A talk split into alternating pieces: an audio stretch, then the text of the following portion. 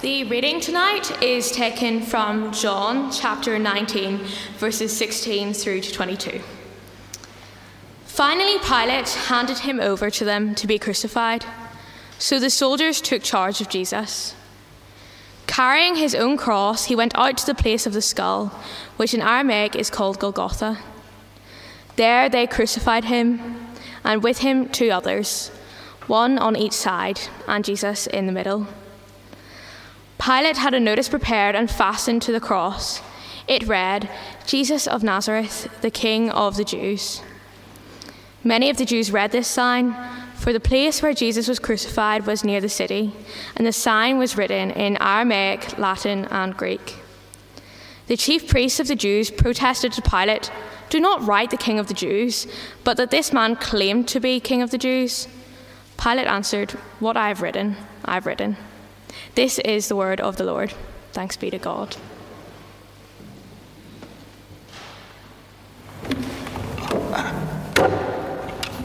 Thank you very much, Caitlin. It is absolutely wonderful uh, to be back in church in person. Uh, if this is your first time with us, uh, there's a few faces. Well, it's not really faces, it's sort of eyes and hair that I don't recognize. If this is your first time, uh, really, really glad you could be with us. My name's Peter. I'm one of the ministers here at Uni Church. I want to begin by introducing you to a concept and a person, uh, or a question and a person. First question is Can you remember a time when you realized that you had got something really, really, really, really wrong? Like, really wrong, like the complete opposite uh, of the facts. It happens to me all the time. Uh, you can ask my wife, I often get things wrong.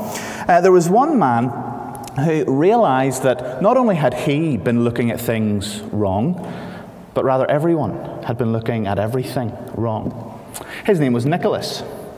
Some of you may have heard of Nicholas. He was a bit of an expert. He was around about four, oh, sorry, seven, seven hundred years ago.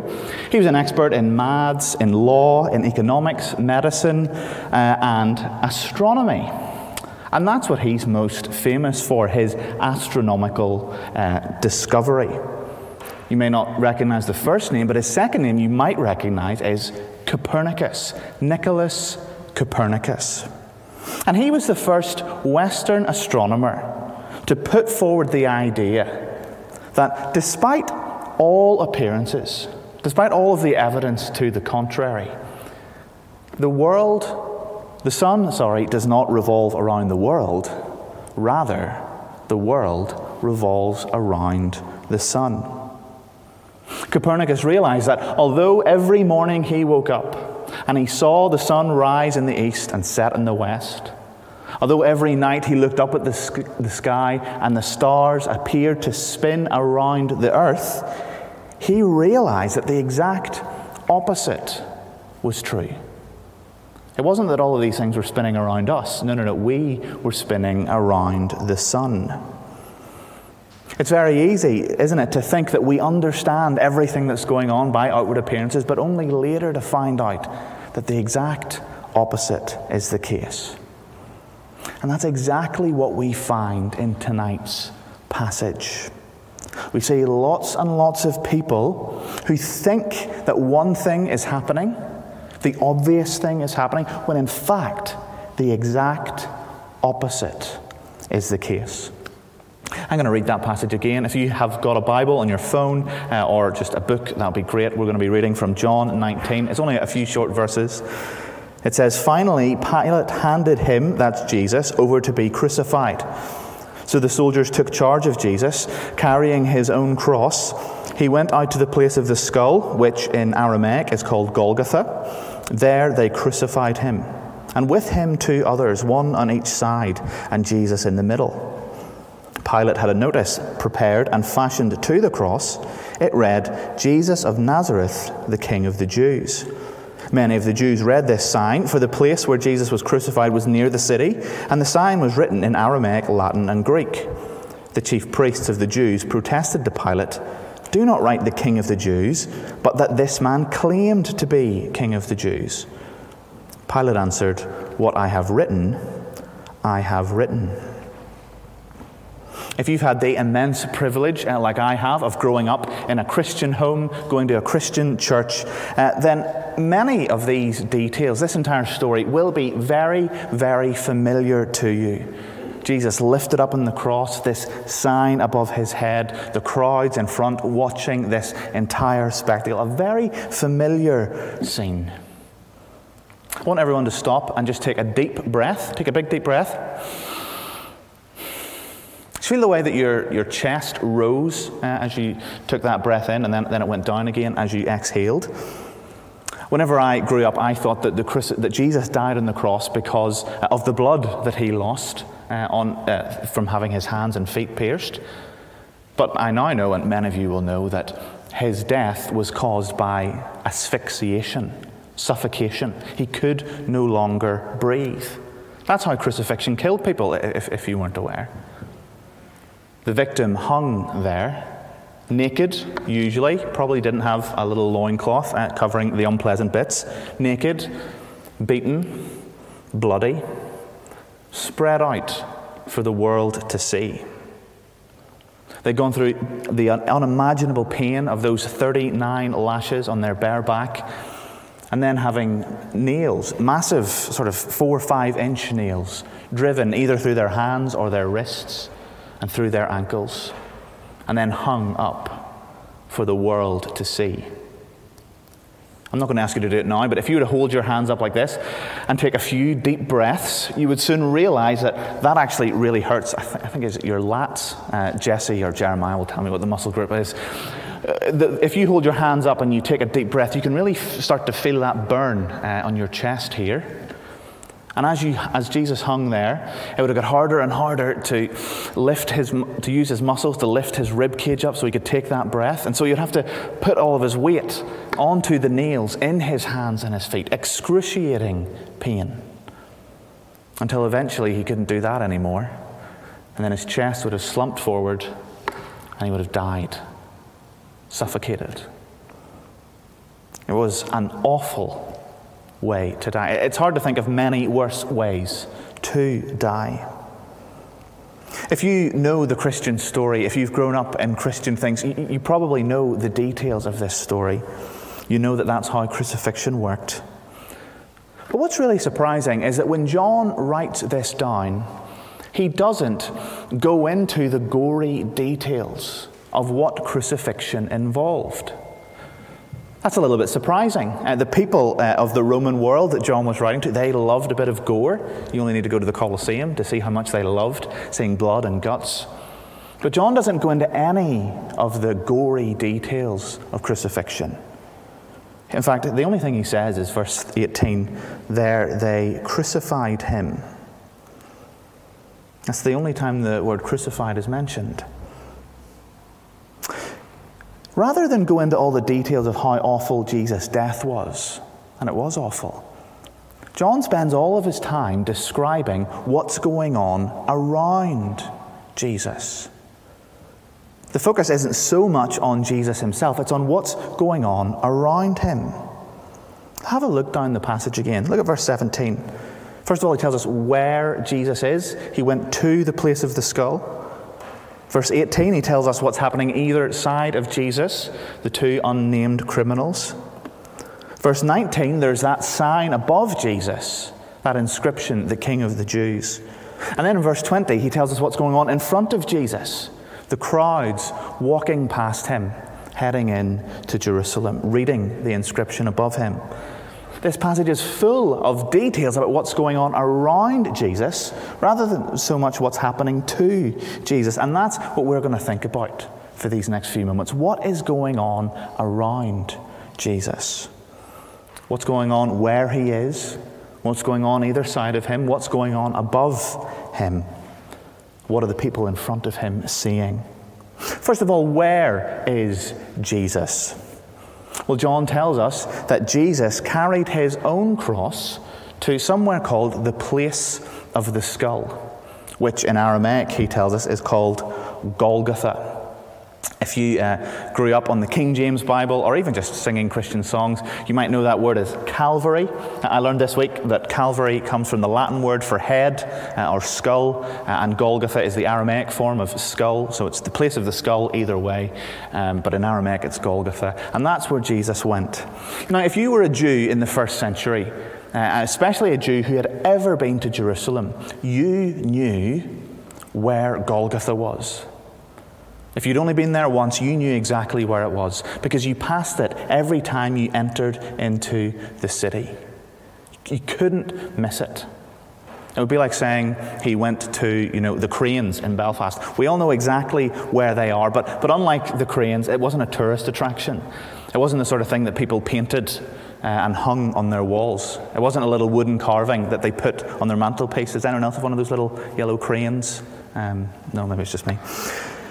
Golgotha was an awful place. It wasn't a tourist destination. It was an awful place because awful things happened there. That is where people went to be executed. It was the place of the skull. It's where you went to die. It was probably the sort of place that, you know, if you were driving into Jerusalem, not that they drove, if you're driving into Jerusalem and the kids are in the back, and you know, they say, "Oh, what happens over there?" You would try and distract them and say, "Oh, look, look, there's a bird out there." It's not the place you brought your children to. It's not the place that you would have told your children about.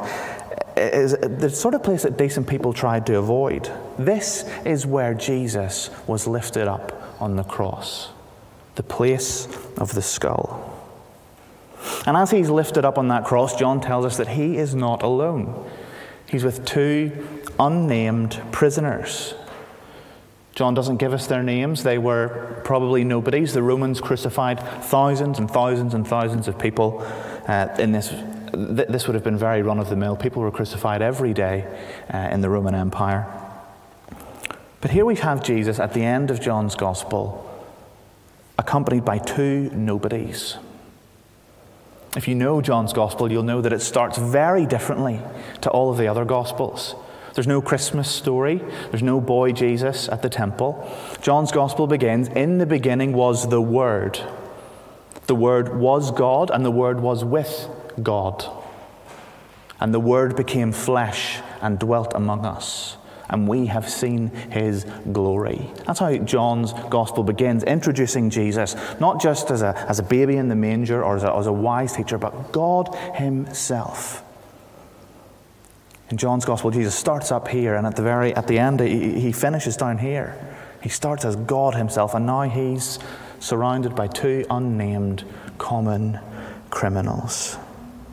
He's a nobody surrounded by nobodies. So, where is Jesus? He's in the place of the skull. Who is he with? Nobodies. And what's going on above Jesus? It was very common in those days for, uh, because the Romans crucified so many people, and crucifixion was used by the Romans to tell everyone, this is what's going to happen to you if you don't stay in line. So they would have often hung above the, cro- above the crosses, you know, thief, murderer, uh, whatever the crime was that got you um, crucified. But Jesus' charge doesn't actually say that he did anything murderer and thief sort of uh, imply that you're guilty of a crime. No, no, Jesus' inscription says, Jesus of Nazareth, the King of the Jews. There's no charge there. What that tells us is that Pilate wrote this down for one reason. Not because he thought Jesus was guilty of anything. Uh, the previous verses make it really clear that he tried to get Jesus off uh, no, no, Pilate wrote uh, Jesus of Nazareth, the King of the Jews, for one reason, and that was embarrassment. Pilate wanted to embarrass the Jewish authorities that had put Jesus forward for, for execution. He is humi- humiliating Jesus, of course, but even more so, he's humiliating the Jews by saying, This is your king. And look what I, uh, the symbol of Rome, have done to your king. We know, don't we, that the way a king presents, a king or queen presents themselves, sort of, it affects how the nations view their people. Uh, Britishness is very much tied up with Queen Elizabeth II, isn't it? Even the, you know, America and their presidents, how their presidents behave, that, that reflects on the nation themselves. What does Jesus say on that cross about the Jewish people? Weak, insignificant, certainly compared to the greatness of Rome. And the chief priests, they pick up on this. They say, No, no, no, Pilate, don't write King of the Jews. Say, This man said, I am the King of the Jews. Make it really clear that we, we don't agree, we don't believe in him. Because they see how embarrassing this is, but Pilate says, What I have written, I have written. In fact, he didn't just write it, he wrote it three times once in Aramaic, once in Latin, and once in Greek. I actually got a picture of it. Jenny, could you put it up there? I thought this would be helpful to look at. I know very few of you will read Aramaic, uh, Latin, or Greek, Greek. But whenever you see it like that, it sort of remind, it reminds me, anyway, of an airport advert. Do you know whenever you uh, get off a plane and you're, you're Maybe you're walking towards the baggage claim and you're walking down that tunnel and there's all those posters. It's usually for HSBC or some big bank telling you how wonderful they are. And there's all these different languages there. And you'll find English there, you'll find Mandarin, you'll find Spanish, because those are sort of the three big languages that most people have some sort of an idea of how to understand. Why do the big banks write their messages, these very, very, very, very expensive adverts, why do they write three languages on it? Because they want to make sure that as many people as possible understand their message. It'd be a real waste of HSBC's bank if they only wrote it in Ulster Scots because Ulster Scots is not a very well known language, even in Northern Ireland, uh, never mind uh, anywhere else in the world. No, no, no. They spend lots and lots of money putting it in lots of different languages so that as many people as possible can understand their message. Pilate has done the exact same thing. He's written Jesus of Nazareth, the King of the Jews, in Aramaic, in Latin, and in Greek. And that's, that's the order there. And John tells us that everyone walking past, just like walking down that uh, airport, airport tunnel, everyone walking past sees this inscription. They see Jesus, they see who he is. And what Pilate's done here is he sort of organized the language in, um, what's the word? Uh, sort of like, you know, when you drop a uh, stone into the pond and it sort of ripples out? That's the sort of the, the language effect here. So Aramaic was the language of that region they're in. Uh, Latin was the official language of the Roman Empire, which is bigger. And then Greek was a bit like English today. Everyone had some sort of a grasp for it. So Pilate isn't just declaring to the city of Jerusalem, he's not even just declaring it to the Roman Empire, he's declaring it to the world that Jesus of Nazareth is the King of the Jews, and look what I've done to him. Look what Rome has done. Look what Rome is capable of.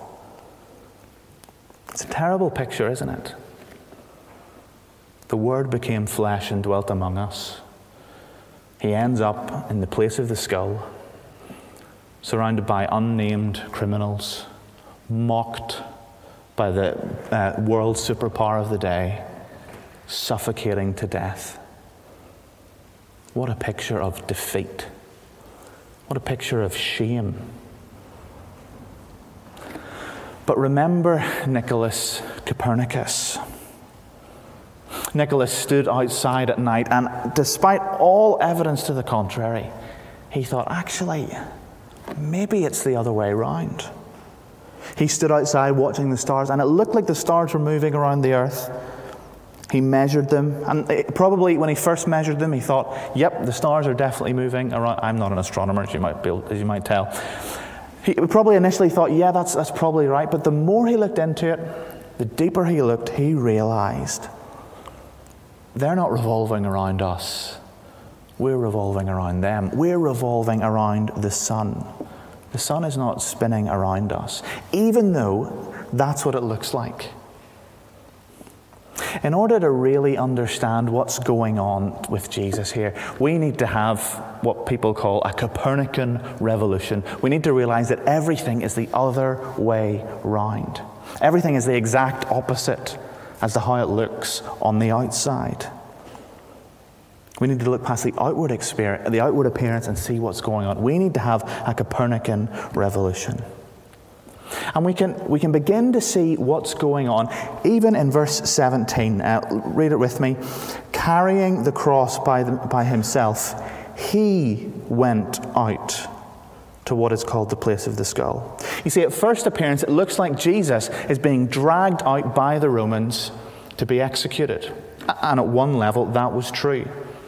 But if you witness a, a, a, crucifixion in the first century, you would know that the Romans had to beat and chase and force people up that hill to be crucified because everyone knew it was coming. But John tells us, and at first glance it just looks like a normal, normal detail, but if you read it closely, he says, Jesus went out to be crucified. He doesn't say they led him out, he doesn't say he was dragged out, he doesn't say he went against his will. No, no, no. Jesus went out. That little word there uh, in the original language is a military term. He went out. Jesus was not driven up the hill to Golgotha. He went there of his own accord. He was in complete control of the situation. And so, even from the very start of this passage, if you look really, really closely, you can begin to get a sense maybe something else is going on here. While it looks like a great defeat, and that's certainly what the Pharisees thought was happening, it's certainly what Pilate thought was happening. It looks like a great defeat, but in fact, it is the great victory of God's Son. This is everything that Jesus has been working towards. The Copernican revolution that we need to have is that the sun does not revolve around the world the world revolves around the sun. So let's see what's happening to the sun. Well, where is Jesus? He's the place of the skull, the place of death, the place of judgment. And yet, whenever we put on our Copernican lenses, when we realize that this is what Jesus has been working towards, this is the very reason why Jesus came, this is not the defeat of Jesus. This is his great victory. This terrible place of death becomes the place of life. The place where real life can be found. The place where eternal life was won for everyone who trusts in Jesus. This place of shame and judgment becomes the place where we escape judgment, the place where our shame is covered without our Copernican lenses on, it just looks like another ordinary death. But when we realize what's going on, when we see that this is what Jesus came to do in the first place, and of course, when we know of the resurrection coming on Sunday, this place of death becomes the place of life. What about the people beside him? Jesus finds himself with these two unnamed criminals the innocent one surrounded by the guilty, the name above all names joined by the nameless.